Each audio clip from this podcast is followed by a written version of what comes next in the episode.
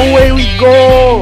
Welcome back guys ke WNF1 uh, podcast berbahasa Indonesia soal uh, Formula One. Uh, balik lagi bareng gua uh, Andra dan Fadil sama Nuha yang kemarin udah join di preview kemarin. Hey, halo. Dan Oke yang udah balik dari Jerman. Eh. Eh, Secret iya agent nih. nih, secret agent, secret agent, secret agent yang Mercedes. Nah, ini kalau lu pada nyadar kan pas FP3 kan Leclerc FP3. bilang dia denger suara radio Hamilton. Itu Oka. Oh, Itu Oke. kerjaannya Oke tuh. Iya, lu mau menjelaskan diri lu sendiri ya? Side like a roller coaster.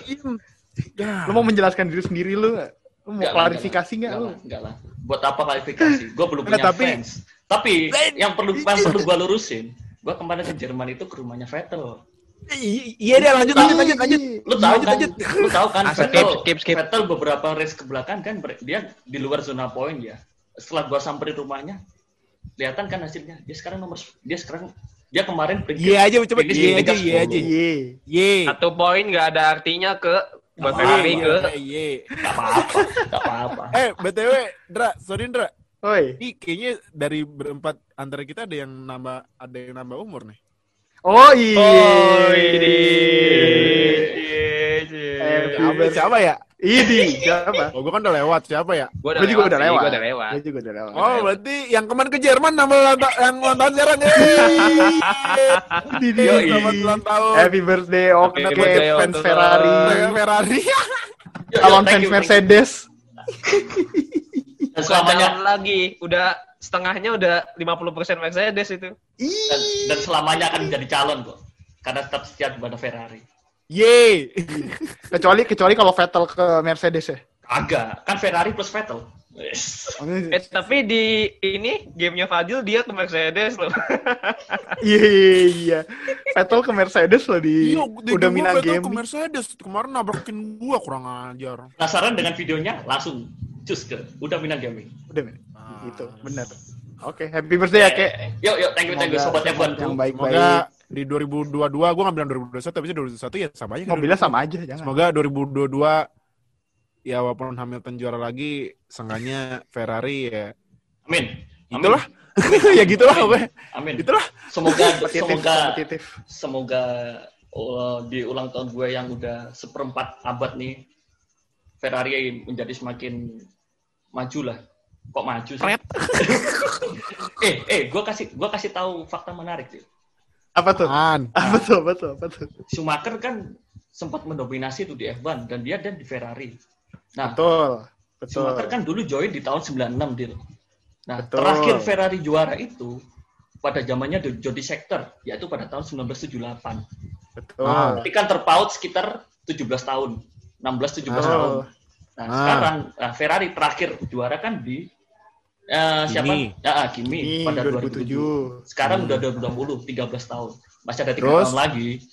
Ya berarti ini inilah inilah kenapa Anda tidak boleh terus-terusan ada di dalam kemediokeran. Ah, iya. Anda lama-lama pasrah aja sama kemediokeran tim yang Iya. ada dukung. Pasrah, lebih ke lebih ke rebuilding. Rebuilding. Oke, 13 tahun. Oke. Oke. Ya, MU kan MU juga 13 7 tahun belum jadi-jadi tuh. Banyak kok. Beda banyak, dong, banyak, beda banyak, dong. Enggak, enggak, enggak ngomongin soccer. Ya, lanjut. Oh, enggak, lanjut. enggak, enggak, enggak, enggak, sorry, sorry. Williams, Williams. Yang sempat mendominasi dengan engine Renault-nya. Iya. Oke, eh kita baru aja nyelesain race Portugal yang kalau kata gua race Portugal itu kemarin itu kayak teaser film. Teaser film. Kenapa? Teaser film. Awalnya doang bagus. Oh. Akhirannya Cuma ini, Kayak, cuma kalau ibarat kata kalau orang nonton film tuh kayak kayak 10 menit pertama lah. iya iya iya kayak kalau nanti lu semua bakal lihat judulnya Episode podcast yang hari ini tuh harusnya harusnya finish di lap 5. Soalnya emang race-nya seru sampai lap 5 doang. Iya bener. the moment apa coba lu mau lihat lap pertama tiba-tiba Kimi Raikkonen bisa di nomor Iya 6 gila Kimi dari P, P17 ya? P16, P16. P16 ke 6 buset. 6 Sainz sama Eh, Norris Sainz split Itu. Seneng gua. Harusnya itu Sainz itu harus bisanya bisanya nomor satu itu harusnya sampai Iya. selesai harusnya loh ya. Sosok di red flag aja udah tabrak aja.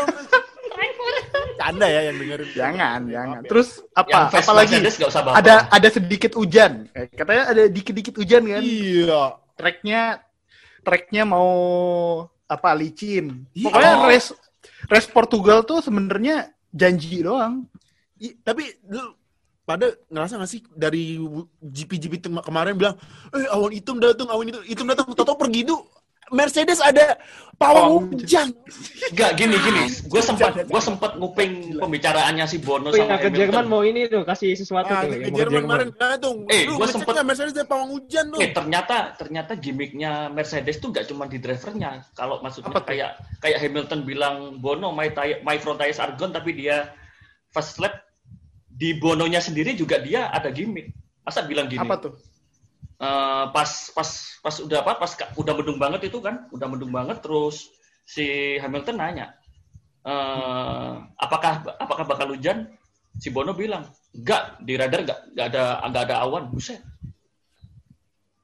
fix sih pawang hujannya si Bono sih menurut gua Pawang iya hujan. Pawang Bono. hujan. Bono. Jadi di Pawang radar-radarnya tim-tim lain tuh dikasih dikasih awan nah si di Bono sendiri di, Ya, Black dihilangin gitu ya. main Ini ngambil dari ngambil kru. Coba nanti lu cari kayak di krunya Mercedes ada kru asal Indonesia nggak kayak? Iya, kalau ada kru asal Indonesia, nah Ada itu dukun nggak tuh? curi- Punya dukun curigai. Dukun, oh iya. dan Tapi oke oke oke.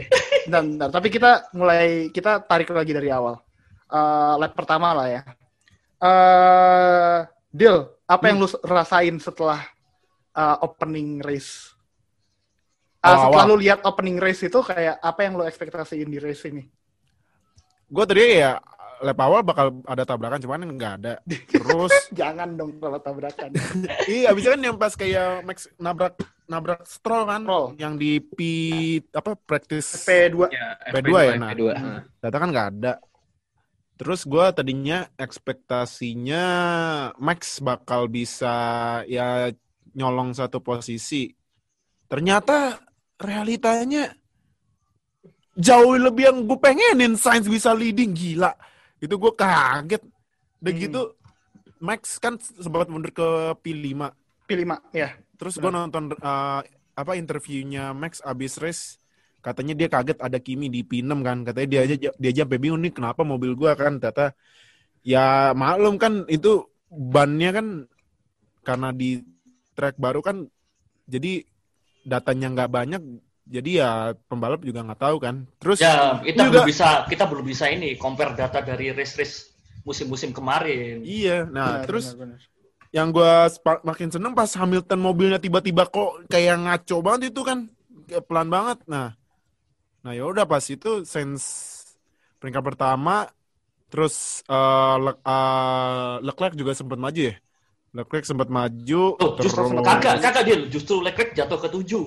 oh Leclerc Oh, oh, jatuh iya, ya? eh Leclerc jatuh Jatuh, ya, Leclerc. iya, Eh, Dil, mata gua itu ngeliatin ke mobil nomor 16 sama nomor 5 doang kemarin nonton itu. Iye kak, iye, iye, iye, iye.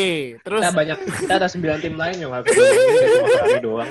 terus ini terus eh, apa eh botas eh, kan nyalip Hamilton nah gue tadi ya kalau misalnya Sainz pertama kan pasti kesalip ya botas lah gitu cuman ya sampai akhirnya botas nyalip Sainz ya udahlah nggak apa-apa eh tau tau Hamilton mobilnya baru hidup ya ya udah gitu Bukan mobilnya baru hidup, bannya baru nyetel itu. bannya iya ya itu Iya, benar betul. Ah, oke. Ya. Kan lu lihat eh, opening lap kemarin Kimi P16 bisa jadi P6. Gila sih Apa yang sebenarnya kejadian di apa di startnya Kimi kayak kenapa dia bisa tiba-tiba jadi bagus banget sementara eh, mobil-mobil lain banyak yang struggle gitu bahkan Hamilton aja struggling gitu di opening lap. Tapi Kimi Ah. dengan gampangnya gitu langsung nyampe P6. Nah, gua sih belum lihat itu ya, belum lihat detailnya ya. Tapi gue sempet tadi lihat eh, onboardnya Kimi. Dia itu race line-nya beda sendiri. Ah, oke. Ah, race line-nya itu beda sendiri dari dari ah, berat, berat, berat, berarti berapa? dia 16 dari 15 dari 15 dari 9 racer di depannya, 9 mobil di depannya. Dia itu race line-nya beda sendiri. Kalau di kalau di apa turn one itu apex-nya kan lu harus masuk dulu. Lu harus masuk mepet ke kanan. Kita kan itu belok turun terus ke kanan kan.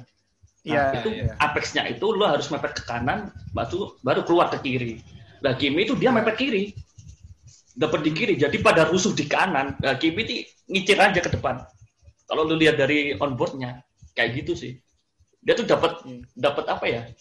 Ya itu res, gue sih sama res. Tapi kan dia juga memanfaatkan insidennya siapa Perez ya, Perez sama Max. Ya. ah yang sempat Perez. Verstappen. yang sempat senggolan juga. Itu juga momentum sih menurut gua. Nah, Nuh, uh, Perez sama Max kan di opening lap kan sempat uh, ini ya senggolan ya. Dan pada akhirnya kan FIA kan nggak nggak ngasih apa nggak ngasih penalti gitu buat dua-duanya. Menurut lu uh, ini emang senggolannya nggak deserve penalti dan menurut lu juga siapa yang di situ posisinya salah di Perez sama si Max? Untuk mengetahui siapa yang salah sih sebenarnya agak sulit ya. Soalnya kan memang dari FIA sendiri nggak memberi sanksi atau penalti ya buat mereka Hmm. berdua. Tapi Hmm. dan dengan kondisi dengan track yang rame, apalagi di turn satu seperti itu, menurut gue wajar kalau misalnya ada senggolan. Tapi kalau misalnya kalau mau dipilih siapa yang menurut gue salah, harusnya sih Verstappen ya. Verstappen ya. Ya soalnya kan Itu gimana sih di- untuk kronologinya kalau lu lihat betul? sebenarnya kan Verstappen tuh le- lebih ini lebih apa menghalangi kalau tadi yang aku bilang race line-nya Sergio Perez. Ya. Hmm. Jadi Sergio Perez nggak punya chance untuk melakukan nyelip atau melakukan ya inilah nyelip nyelip dari apa dia nggak punya chance untuk itu makanya dia makanya Verstappen juga juga melambat dan akhirnya terjadilah senggolan itu. Tapi ya di sisi lain Sergio Perez pun masih bisa masih bisa comeback gitu loh. Hmm, Makanya kan di iya. hari di di race kemarin Sergio Perez kan mendapatkan race of- apa ya? Driver of the day. day. Ya, dari dia dari nomor 6 terus jatuh lagi ke posisi nomor 20 terus dia balik lagi ke posisi atas. Jadi ya Sergio Perez jago. Jadi ya tahun depan ya ca- inilah pasti dia bakal dapat dapat tim yang cepat sih gitu. Iya, Perez dapat uh, drive yang menurut kita oke banget. Uh, battle di midfield juga kemarin nih oke banget ya setelah akhirnya si Betul. setelah lap 5 itu si Hamilton eh lap berapa ya gue nggak tahu. Pokoknya setelah Hamilton akhirnya overtake Bottas lagi ya tiga teratas udah kayak biasanya kan Hamilton Ya, Bottas udah gitu Verstappen muter-muter Nah. aja ada. muter-muter aja kayak biasa udah. Tapi di tengah itu kita sempat ngeliat duel-duel oke gitu kayak kemarin sempat ada duel Perez sama Ocon Iya. oke banget Perez sama Ocon dan itu Wah, itu itu setelah balas itu balas dendam sih itu lebih ke dendam pribadi itu Perez Ocon. eh balas dendam ini ya banyak yang flashback gitu ya Kayak Banyak yang flashback- masih- flashback gitu. masih zaman Force di- India masih- 2018. Masih zaman di Force India. Hmm. Nah itu sebenarnya kalau pas gua live tweet di uh, WNF1 itu gua bilangnya itu Perez ngeliatin Stroll caranya ngelakuin battle yang benar. Hmm. Karena itu pas abis Stroll kena ini insiden sama Norris ya. Dil lu lihat kan Dil uh, insidennya Yang Stroll sama Norris. No, itu, Lintir. itu, itu Stroll. Aduh, Lu sebagai ya? ga- lu sebagai gamer F1 deh. Gua lihat itu. Jujur ya, kalau misalnya kayak kemarin yang nonton live streaming gue hari Sabtu tuh yang pas main sama. Grand Prix, shout out to Grand Prix. Nah, jadi gini, gue kan pas itu pas main online kemarin gue juga hampir-hampir mirip eh, hampir-hampir mirip sama Stroll. Gue ambil bagian Hmm. luar. Ya. Cuman at least gue ambil bagian luar udah ambil racing line. Nah, dan ya karena pas itu mainnya live di Kanada, karena di Shiken terakhir juga nggak bisa dua mobil kan, jadi ya ya racing accident lah nggak apa-apa lah. Nah itu kemarin Ya, ya. Stroll itu nyalip ambil bagian luar, dia itu maksa ngambil curb bagian curb bagian luar tuh itu udah parah sebenarnya nggak boleh.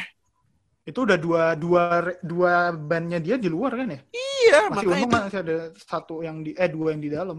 Iya itu makanya jadi pas gue ngeliat kayak gitu replaynya ya itu mah ada salah salah Stroll nggak kenapa dia nggak sabaran dikit orang kan eh ya mungkin ya malum lah ya di Portimao juga kemarin kan mau nyalip juga agak-agak susah ya. Nah ya. itu kemarin kan di bisa turn, satu turn- itu kemarin di turn, turn satu ya. turn satu. Nah Satu itu kan? Turn satu ya benar turn satu. soalnya nih seenggaknya gini ya kalau misalnya nih Stroll udah dapet DRS terus Hmm. udah nge-slipstream si Norris Hmm. kalau misalnya Norris udah ngambil bag, bag racing line ya ya kalau kalau gua disuruh jadi Stroll gua dua pilihan. Antara gua banting kanan tapi resiko Norris nanti belok nutup Pasti nutup, eh, pasti nutup. ini pas eh, Stroll belok jadi speednya pelan terus gapnya jauh. Atau enggak gua ngerem ngerem tapi ya masih bisa ngejar. Nah ini kemarin si Stroll maksa banget ambil curb bagian kiri belok ya si Norris dan punya racing line nabrak ya gue bilang Stroll geblek banget ngapain dia ngambil curb bagian luar ya ya ma- makanya gue bilang ini mah penalti ya penalti udah Penalti. emang bener Itu kalau kata aduh si nih privilege boy aduh privilege boy Aduh, privilege boy. itu kalau Kayak- it- itu kalau kata si Vettel itu he's not hit apex. Yes. Ah, Udah jauh banget, udah jauh banget. Ya itu nah justru itu juga satu salah satunya si Norris udah dapat ape, udah dapat apex. itu sebenarnya kayak Belokan. itu sebenarnya eh, Stroll itu pengen kayak ini mungkin. Kimi waktu 2005 Suzuka. Iya kayak di Jepang, cuman kan ya masalahnya ini Norris udah ruangnya udah kecil kan, ini masih dipaksa ya udah salah no, salah eh sorry salah salah Stroll ngapain Ya. maksa. Dan gua rasa kalau emang Stroll berhasil, gua rasa sih Stroll kayak kelihatan pengen jadi hero gitu loh. Kayak kalau dia berhasil ngelakuin move itu, clean, lewatin turn satu, ngelewatin Norris tanpa nabrak, itu itu bakal jadi highlight banget sih emang. Itu bakal Iya. pasti kelihatan bakal jago banget nih orang Stroll. Tapi ya penalti, dapat 5 detik penalti. Terus dapat bisa lagi. lima- tambahan lagi 5 detik penalti. Gara-gara ini gak ada gara-gara ini apa keluar track tiga Ah, kali track kalau limit 10 detik. Limit. Jadi salah.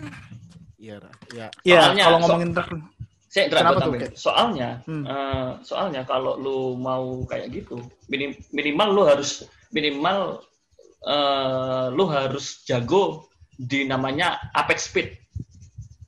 Nah, oke. Nah, lu kalau mau melakukan overtake kayak gitu, lu minimal harus jago di apex speed. Jadi kecepatan speed lu, eh kecepatan speed gua ulang. Jadi kecepatan lu pada pada saat lu di apex udah di sini. Buat yang belum itu tahu, kecepatan masuk, kecepatan masuk apex atau enggak kecepatan enggak pas kecepatan apex? kecepatan pas waktu di apex. Jadi kan Hmm. kalau kalau mungkin belum banyak yang tahu apex ya. Apex itu adalah uh, Garis. jalur jalur garis yang ga- garis imajiner gitu yang berada di, di tikungan. Itu adalah titik di mana kalian bisa mengam- mengambil kecepatan tertinggi waktu di tikungan. Gitu. Nah, untuk mungkin sampai sekarang uh, rajanya apex speed masih Kimi. Masih gitu. Jadi, Iya. uh-uh. teorinya gini, Indra. Teorinya kalau di F1 itu eh, apa sih namanya ya? Slow uh, slow in, fast out. Iya, itu Nah, wajib. yang yang Wajib. harus yang Iya, uh, iya. Teorinya Jadi, gitu. ma- jadi masuknya pelan, keluarnya kenceng. Iya. Kenceng karena ngincer exit exit speed, exit Ah, speed-nya. exit Ah. corner speed itu harus wajib. Nah, Kimi itu jagonya apex speed. Dia gila apex speednya. Gitu. Terus yang Itu, terjadi di yang terjadi di turn 1 kemarin tuh apa kayak maksudnya yang terjadi di Stroll yang pada akhirnya bikin dia tabrakan sama Norris tuh apakah ada hubungannya sama apex speed kah? Ada cara dia masuk ke apex juga udah salah. Kalau gua sih dari dia awal keluar slip, slipstream ya, dia slipstream udah langsung keluar ke kiri. Iya. Hmm, salah, iya, nggak iya, iya, iya. Harusnya Udah- udah salah. ke kanan kan ya? Harusnya Iya. bisa ngambil ke kanan kan ya? Masih Salah. bisa ambil kanan. Sebenarnya itu kalau misalnya dia ambil kiri tuh kemungkinannya satu dia dia overbreak Ah, ad- tapi overbreak sama mobilnya keluar sama ini understeer, Nah. understeer, understeer. understeer ya Nggak- nggak bisa iya, belok, sorry, sorry. nggak bisa Understeer. belok. Norris ya Norris ya ya ya ngeliatin aja nih orang ngapain ambil luar terus over ini kan uh, under apa under break gitu jadi ya ya udah intinya salah tuh privilege boy dah, dah. salah dia pokoknya udah iya iya emang bener kan Intinya itu, Ndra. In- Intinya semua ini semua pembalap F1 pasti tahu, slow in, fast out. Udah. so itu, invest hati itu udah itu udah wajib wajib lu harus daripada fast in slow out nah nggak ada traction Nah, ah, nggak ada traction ya. ya. Nggak ada traction. Kalau di kualifikasi lu rugi waktu, wah iya Jelas. udah Ah, minang udah terus- udah minang ahlinya lah. Tahu lah. Ahlinya lah ya. Kenapa subscribe Next Pak. Nah, eh nah ini tadi kan Stroll dapat penalti, track limit. Eh Nuh, gue juga ngeliat nih kemarin eh, banyak nih racer yang bermasalah, driver yang bermasalah sama track limit, terutama di turn 1 gitu. Ah, parah sih. Banyak Eh, banget. kenapa sih mereka bisa kayak susah gitu dapat eh, re- drive racing line yang oke gitu di turn 1. Terutama di turn 1 ya, soalnya banyak yang track limitnya kena di turn 1 sih. Sebenarnya itu juga faktor dari layoutnya dari sirkuit itu sendiri ya. Hmm. dengan faktor dengan kondisinya yang naik turun kayak gitu dan dengan track yang sempit dan itu yang bikin kenapa banyak banyak banget driver pembalap itu yang kayaknya banyak banget yang kena track limit apalagi pas FP itu kan hilang berapa lap itu gara-gara track limit kan Eh, salah. 125. iya sekitar 125 lap. 125 lap hilang hilang lap gara-gara track limit ya berarti memang ad- memang sirkuit Portimao ini memang sebenarnya sih kurang memadai untuk balapan F1 karena ya memang Hmm. sempit itu. Sebenarnya kalau mau masalah sempit-sempitan ya masih ada yang lebih sempit Mugello. ya kayak Mugello juga. Jelo. Terus kalau Mugello. di apa sih namanya? Ya Mugi- eh, apa sih? Aduh kok gue lupa ya. Tadi gue ada kepikiran. Oh, Suzuka, oh iya. Suzuka tuh juga sempit. Ya itu kenapa Portimao kan juga dadakan. Jadi mungkin FIA atau badannya si F1 ini tidak terlalu tidak terlalu berpikir sampai ke sana. Hmm. Bahwasannya bak- bakal ada banyak track limit di situ. Itu sih mungkin menurut gue analisis gue sih seperti itu. Sama ini sih kalau gue nambahin mungkin karena pandemi ya Pandemi. balik lagi sport is business mereka Betul butuh duit, betul. track yang bersedia gitu dengan mungkin dikasih diskon nah yaudah deh oh udah Portimao Portimao yaudah masukin masukin masukin gitu Nah, betul. itu aja kan nanti kan di Bahrain pakai outer outer ya. layout Outer yang layout. almost oval juga ah gue tadi juga buat apaan gitu cuman ya ya Wait. pastinya yang menang ya siapa lagi nih yang kemarin udah mecahin rekor tapi nanti bahasnya nanti Nanti. Yes. Iya. Eh, Dra, Eh, nambahin, nambahin lagi buat yang ini, yang turn satu. Hmm. Sebenarnya ada satu hal lagi yang sebenarnya sepele, tapi kayaknya jarang orang nyadar. Sirkuit kan gedenya segitu-segitu aja ya dari tahun dari tahun tahun jebot dari awal dia di- dibangun sampai terakhir dipakai res tahun 96 sama si Yes. yang juaranya siapa Jacques Villeneuve. Nah, tapi lebarnya sirkuit tidak di eh sorry tapi kan mobil F1 kan tiap tahun tambah gede tambah gede kan Iya. iya Ya, kan Paling, betul, tahun ini tahun ini gede. Hmm. nah dengan ber- eh, bertambah besarnya mobil F1 tapi tidak diikuti dengan lebarnya track ah, ah, ya sama aja kayak Jakarta macet lah Jakarta jalannya Iya. segitu-segitu aja tapi Iya, mobilnya cuman- juga Nah, mobilnya nambah terus ya cuman ya balik lagi mau mau mobil makin gede tapi re- sirkuit renovasi butuh waktu juga buat renovasi iya sirkuit. ah, ah, dia, ah, ah. Tuh. Makanya kalau lu mau overtake kayak Kimi waktu Suzuka 2005, lu lakuin sekarang nggak bisa. nggak bisa Pasti keluar mobil karena lu. mau Mobil lebar. karena mau kecilin mobil kecilin mobil, mesinnya udah nggak mungkin. mesinnya segede gaban nah Jadi, mesin hybrid kan soalnya. secara Iya. secara mungkin secara spesifikasi lebih lebih kecil ya maksudnya kayak dari zaman Iya, dari zaman waktu lebih 96 kecil. itu. Hmm. Waktu waktu Hmm. zaman itu aja udah V12. Sekarang Iya. cuman V6, tapi ada turbo, ada ada Ada MGU kit oh sama ada MGU MGU MGU banyak ada banget MGU, Banyak, banyak. ada baterai gitu. Gitu. Iya. Tapi tadi Nuha sempat bilang eh, Portimao rada sulat, rada susi, rada susah lah buat eh, mau eh, race di situ. Kayak mungkin perlu dipertimbangkan lagi gitu kalau mau race di situ lagi. Tapi menurut lu bertiga eh, yang lain, lu mau nggak sih ngelihat Portimao lagi di kalender F1? Kalau Hmm. gue sih, gue Mana? pengen ya, pengen gue pengen Portimao tuh ada di kalender F1 lagi gitu. Hmm. Karena memang oke memang secara track kayak sedikit kurang memadai untuk balapan dengan penuh salip-salipan dengan penuh aksi kayak gitu. Tapi dengan kondisi bukan kondisi dengan track, track Portimao yang memang perdana lagi, kapan apa? Gue tuh juga penasaran gimana sih track apa bagaimana tim-tim F1 ini bakal beradaptasi dengan keadaan track Portimao yang udah baru kayak sekarang. Jujur sih gue sebenarnya pengen ada lagi Portimao, tapi ya berarti harus mengorbankan track-track yang lain yang udah ada sebelum yang udah ada di dalam kalender F1. I see, I see, I see. Oke. Lu kayak Ah, kalau gua sih pengen, cuman mungkin dibikin format kayak tahun 2012 apa 13 ya, Europa GP, Europa Grand Prix. Kan tiap eh, tiap season yang kan di 2013 tuh yang di ini ya? Gua lupa Nürburgring itu. berarti. Iya, no, Nah, Nürburgring. Nah, terakhir Nürburgring. tuh pokoknya kalau GP Eropa itu di Baku tahun 2016. Ah, ah, Oh, jadi di Eropa. Ya, jadi gua Ya, itu GP Eropa. dibikin gitu aja formatnya GP Eropa, tapi si setiap season ganti-ganti. Jadi kan kalau waktu 2012 kan di Valencia, di Hmm. Valencia, terus 2013 itu di Nürburgring, 14 lupa tadi Hmm. kalau kalau kata Noah 2016 di Baku. Nah, gua sih lebih seneng jadi format kayak gitu. Jadinya sirkuit-sirkuit yang lain tetap kebagian tanpa mengurangi sirkuit-sirkuit yang udah ada. I see. Kalau Dil gimana Dil?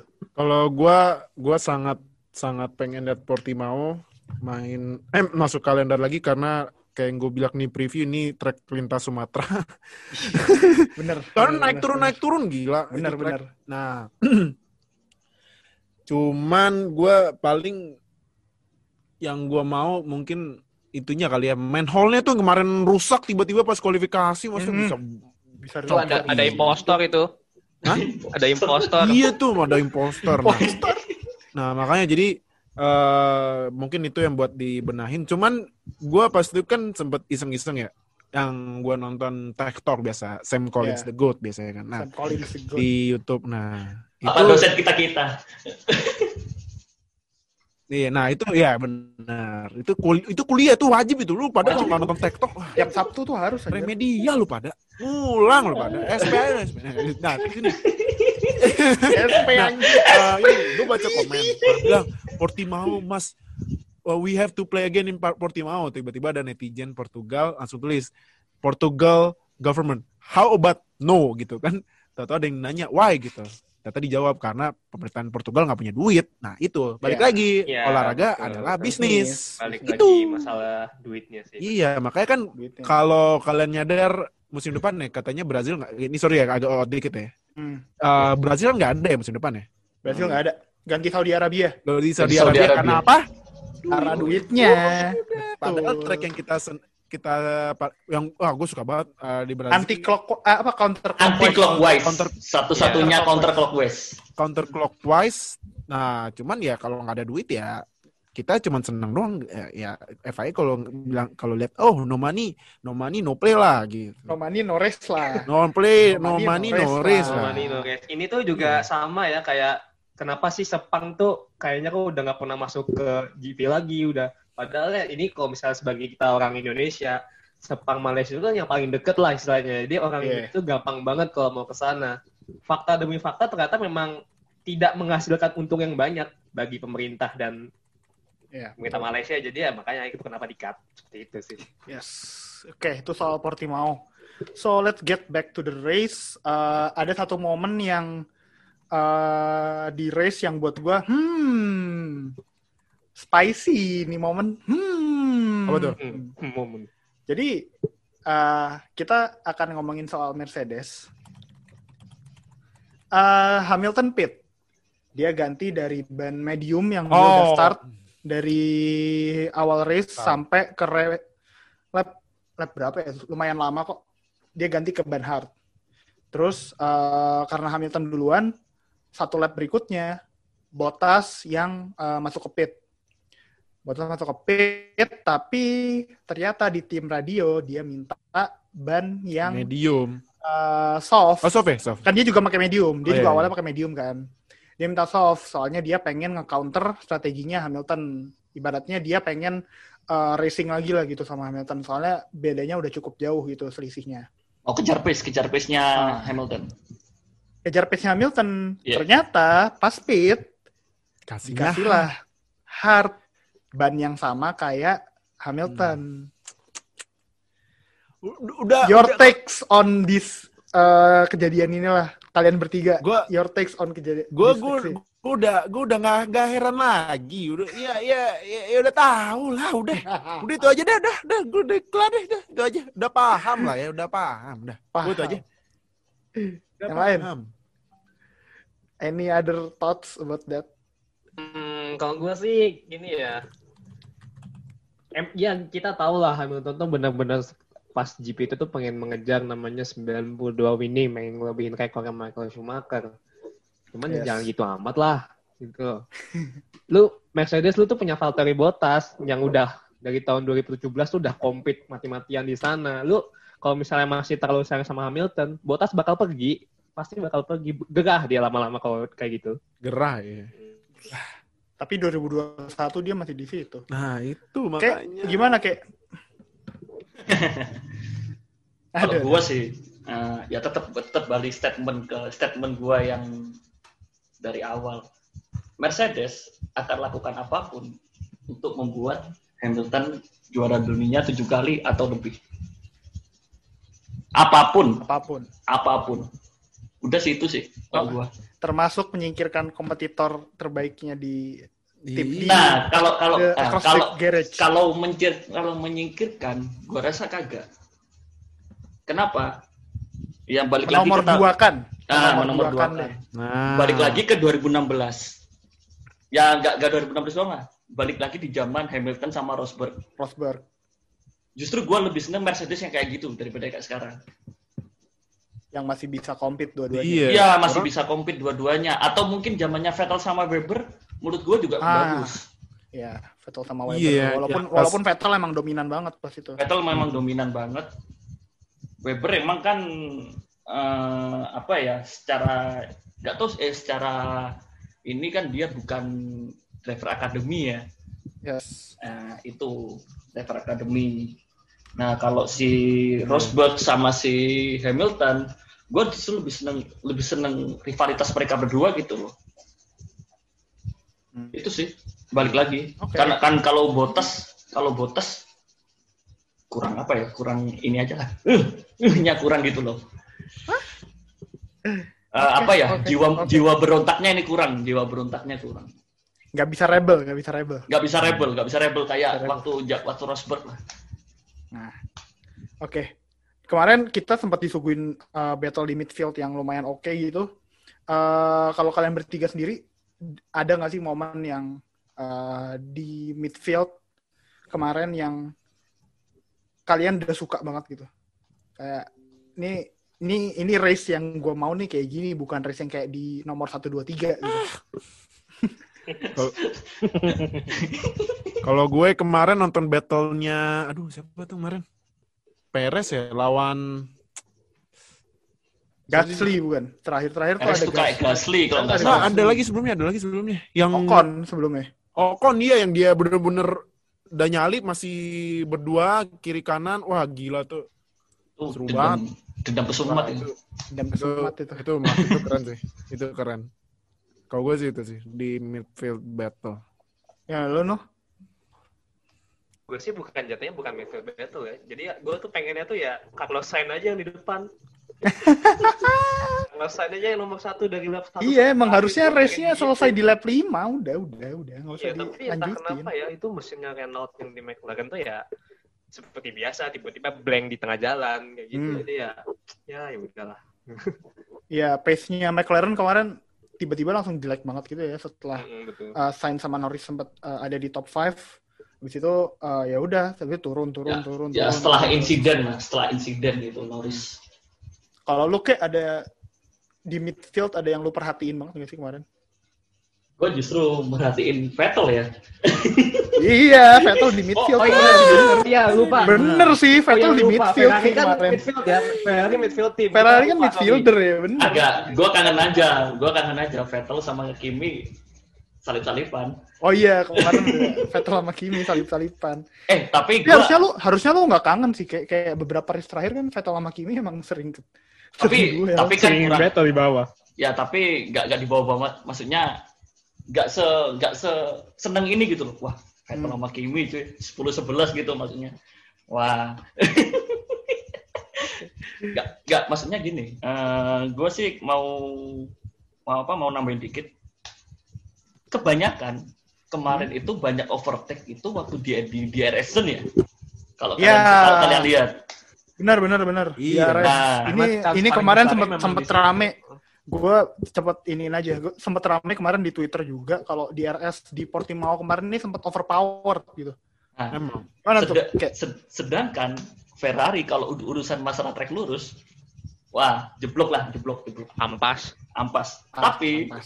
surprisingly, Vettel sama Vettel sama Leclerc bisa bertahan, bisa bisa bertahan, malah Leclerc bisa naik dari posisi 15 start dia bisa finish di 10. Inti Eh, dia eh, oh Vettel ya, Vettel ya. ya Vettel kok Leclerc kan ya udah start terus. 4 dia finish 4. Maksudnya dia juga bisa nahan pace gitu. Hmm.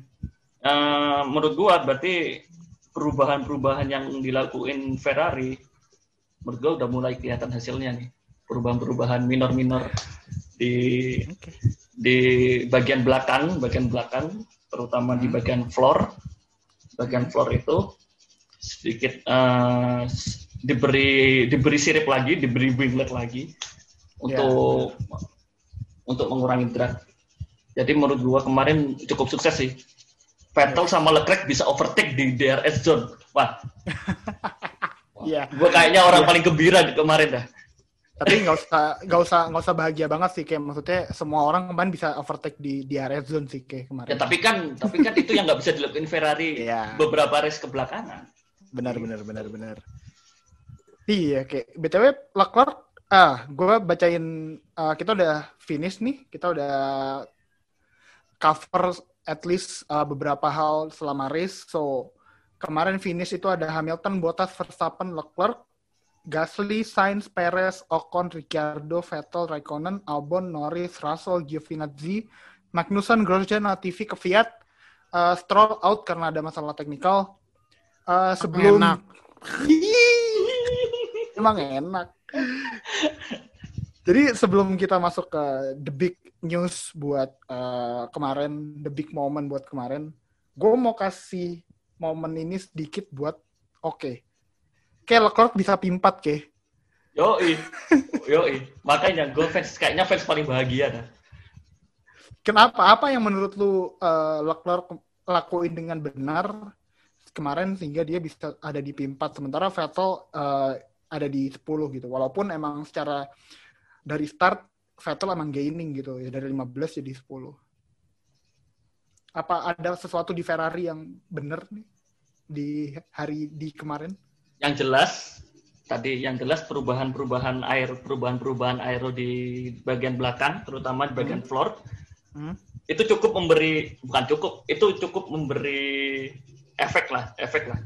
Yang selama ini menjadi momok di Ferrari yaitu trek lurus. Hmm. Nah, untuk kenapa kok Leclerc dan Vettel bisa, ah, maksudnya jauh banget finishnya, meskipun Vettel gaining. Eh, kalau gue bahas Vettel dulu ya. Vettel ini bukan Vettel yang dulu lah, setelah Hockenheim 2018. Iyalah. Udah sih. Sebenarnya itu aja sebenarnya. Ditambah mobil yang kurang, udah gitu. Soalnya, Leclerc gimana tuh? Eh, kenapa tuh? soalnya ya soalnya kalau kalau lihat li- kalau lihat balik kita tarik ke belakang lagi 2019 sama 18 musim 2018 adalah musim eh, ah, bukan eh, mobil terbaik Ferrari yang pernah dibikin selama era hybrid Iya benar. yang which is dari tahun 2014 sampai 2020 sekarang ini. Nah, 2018 itu adalah mobil terbaik yang pernah dibikin oleh Ferrari. Tapi, yaitu setelah insiden Hockenheim yang menimpa Vettel pada tahun 2018, kayak kayak sudah merubah gitu, berubah dia kayak bukan seperti Vettel yang dulu gitu. Nah, kalau Leclerc, Leclerc itu jago pak. Udah sih sebenarnya itu. Jago, jago benar. Udah, Leclerc itu jago benar.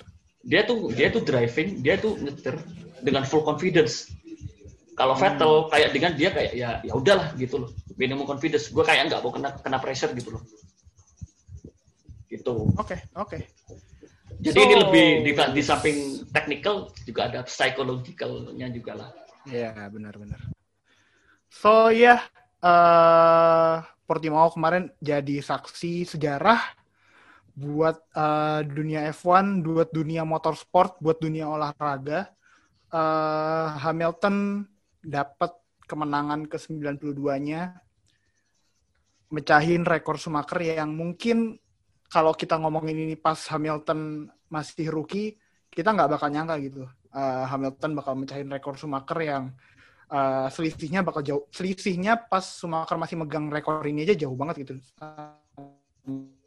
Sama di bawahnya.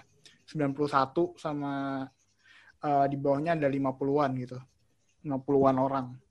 Eh 50-an win gitu di posisi kedua. eh deal, gue tahu lo nggak se- senang-senang banget kalau kita lagi ngomongin Iya. Hamilton. Tapi oke, eh, gimana menurut lo? Ini kemenangan ke 92 Ah, Oke, nya gua Hamilton. gua ini ya, gua emang sebenarnya mas nggak suka sama Hamilton, cuman karena gua juga udah sorry, gua udah nonton Hamilton dari zaman dia rookie tahun 2008 Tujuh, tujuh, tujuh, sorry, 2007, 2007. Yang dia nyaris juara dunia. Wah gila sih, gue juga kaget Gila. nih rookie tiba-tiba nyaris juara dunia. Siapa nih? Ya gua ah gila mak gue ngomongnya ah gue mengucapkan selamat ya. Nggak ikhlas, nggak ikhlas banget ngomongnya. Canda, canda, canda, canda, canda, canda. Tapi serius. Gue gua mengucapkan selamat buat Lewis Hamilton yang memecahkan rekor Michael Schumacher. Yang sebenarnya juga dulu pas Michael Schumacher terlalu dominan juga gue nontonnya bosen juga. Iya. iya. Kan? Sama aja. Nah karena memang eh gue juga dulu sempat baca-baca cerita orang tuanya Hamilton kan. Gue baca dari satu tweet siapa gitu sempat di retweet. Katanya itu bapaknya Hamilton Anthony Hamilton. Dia kerja empat kerjaan loh gila. Gila. empat kerjaan. Terus kan rumahnya udah lunas utangnya. Terus dia dia nge-remortgage lagi. Cuman buat ngebiayain Lewis Hamilton buat go karting dan akhirnya sekarang eh kemarin dia mecahin rekornya Michael Schumacher. Ya balik lagi ya. Kan kalau di olahraga kan pasti ada hate hate gitu. Cuman buat sekarang gue eh inilah eh ngasih apa ya selamat deh buat Hamilton yang mungkin mimpi banyak orang buat mecahin rekornya Michael Schumacher itu nggak mungkin sama Hamilton dibuat mungkin karena Mercedes tetap tetap masih aja gue ada ininya ya. masih hate-nya cuman, ya cuman, ya. cuman jujur, cuman jujur. Kalau misalnya, kalau misalnya Hamilton deh, misalnya, eh, sorry, sorry, kalau misalnya bukan Hamilton, yang ini kalau bukan Hamilton yang bawa mobil menurut gua gak ada yang bisa ngekontrol Merce- mobil Mercedes yang ngebutnya parah selain Tuh, Hamilton. tuh, tuh. true, true. Gak ada yang bisa menurut gua. Benar. Bahkan kalau misalnya menurut gua Russell nanti George Russell nanti eh pindah ke Mercedes, menurut gua dia awal-awal bakal ini sih agak, Struggling ya. agak limping dikit sih kayak eh siapa? Gasly pas musim kemarin pertama kali main Red di Bull. Red Bull. Bull. Pasti ya bakal harus adaptasi lagi karena Mercedes memang mobilnya beda gitu. Jadi lagi-lagi selamat buat Lewis Hamilton. Semoga next race udah nyantai aja lah jangan menang lagi ah bosen gue nontonnya. Ah, ini nyantai aja oh, orang mau juara dunia juga udah. Eh tapi Noh, nggak bisa Noh, dia. gimana, Noh? Eh nggak, eh bentar. Kalau kalau Hamilton ini sebenarnya Eh, posisinya apa? masih dalam tanda kutip terancam sih. Dia mau nyantai di posisi berapa? Listriknya kan belum sampai 100 poin sama Botas. Kalau menurut gua belum 27. aman. Nah, kalau menurut gua belum Ya, aman. ya ntar deh, ya udah, udah, juara dunia nggak apa deh, habis itu udah dah, udah. Ya udah Capek lanjut aja. Ke. Lanjut aja Ke, langsung Ke. Lanjut, lanjut. Gimana lu Ke? Gua, aduh, ya udahlah Hamilton emang jago, dia di tim jago, udah perfect sama kayak Schumacher. Schumacher jago di tim yang waktu itu jago. ya bener bener bener bener nggak nggak bener bener. Jadi Hamilton itu bener eh, di samping maksudnya di samping dia itu pembalap yang jago, dia juga kebetulan berada di tim yang jago. Jadinya ya ya udah congrats buat Hamilton aja buat 92 win mudah-mudahan cepet dipecahin lah rekor Noah gimana Noh? Kalau gue sih ya ya first of all ya congrats dulu lah ya buat Lewis Hamilton udah Hmm. 92 kali juara melebihi Michael Schumacher. A, a part of side, a part of that side gitu Lewis Hamilton dari dia zamannya rookie sampai detik ini ternyata dia tuh dia tuh membalap dengan satu mesin yang sama yaitu Mercedes. Mercedes. Iya. Ya, benar. Ternyata Dari itu sebuah McLaren. fakta yang memang fakta. Dari zaman dia dari McLaren Mercedes sampai tahun 2013 pindah ke Mercedes ya selamanya pakai Mercedes. Jadi apa gue mau sedikit nambahin apa yang dibilang Fadil ya kenapa Mercedes bisa jago itu karena ya ada input dari Lewis Hamilton itu sendiri. Dia kan udah dari zaman dari istilahnya dari zaman maaf anak baru lah main mainannya udah main Mercedes. Lu kalau misalnya mainannya dari kecil mainannya udah Mercedes, lu udah jago ngotak-ngatik mesinnya. Gimana ini kurangnya di mana, ini kesalahannya di mana, apa yang harus dibenerin, apa yang harus diubah. Lewis Hamilton udah jago di situ. Mau masalahnya udah dari kecil mainannya udah dari dari Mercedes lah. Ibarat kata kayak gitu. Yes. Jadi ya makanya jago banget sampai sekarang Mercedes kan. Itu juga mungkin adalah salah satu faktor ada input dari dari Hamilton sendiri. Tapi di sisi lain kan Hamilton ini kan juga menjadi salah satu atau mungkin satu-satunya black driver ya di F- in F1 Ya. itu menjadi salah satu sejarah sendiri di mana ba- ja- hampir nggak ada pembalap kulit hitam yang bisa meraih ra- banyak rekor di F1 ya jangan pun di- jangan Jangankan di F1. Jangan pun jangan pun itu bahkan di dunia motorsport aja Nah, maaf ya kalau gua mungkin bahasa rasa gini ya. Bahkan kulit hitamnya di motorsport tuh jarang loh. Jarang Setahu gua banget. kulit hitam yang motorsport ini di NASCAR bawa kan. Wallace. Wah, iya betul Ya. Iya, di NASCAR udah. Di, Ya, di MotoGP malah di MotoGP malah kalau yang tahun ini nggak ada. Nggak Dan ada ini iya, makanya. Nggak ada ya a part of a part of ra- racial itu ya memang itu menjadi salah satu advantage-nya Lewis Hamilton sih kalau menurut gua. Dengan dia udah men- sudah mencetak 92 rekor ya ini loh gue ini loh Hamilton yang bakal bisa dikenang sepanjang masa oleh banyak orang. Jadi ya ya congratulations untuk Lewis Hamilton a part of ya namanya dominasi wajar sih kalau ada yang mau benci itu aja sih. Buat gue sih eh, kemenangan Hamilton ke 92 ini dan masih masih counting ya 92 dan seterus- iya masih on counting bener eh, buat di musim ini bukan suatu achievement yang dia bisa apa ya bukan satu achievement paling besar yang dia bakal eh, dapetin. Dan juga juara dunia nanti pun juga bisa jadi bukan achievement dia terbesar tahun ini menurut gua. Tapi gimana dia make platformnya dia buat eh, menang, buat menyuarakan apa yang dia mau keper- keberaniannya yang keberaniannya dia menyuarakan opininya dia di selama di paddock, di grid, bahkan di podium, uh, menurut gue itu yang uh, tahun ini bisa gue apresiasi gitu dari Lewis Hamilton. So iya, uh, dari gue juga selamat Lewis Hamilton. Uh, 92 race itu nggak bukan kaleng-kaleng lah, itu itu rekor yang uh, keren banget bisa dipecahin sama Lewis Hamilton.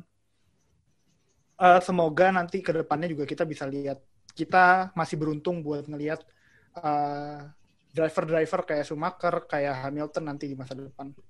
So ya, jadi ini aja review Portimao GP, uh, review Portugal GP di sirkuit Algarve Portimao, Algarve, oh iya Algarve. Algarve, Algarve. sirkuit Algarve Portimao. So oke, thank you Fadil, thank you Nuha, Yuk. yuk, yuk, thank, you juga. Oke Thank you semua. yang udah Thank balik dari you. uh, jauh-jauh balik dari Jerman langsung Yo, ke uh, WNF1.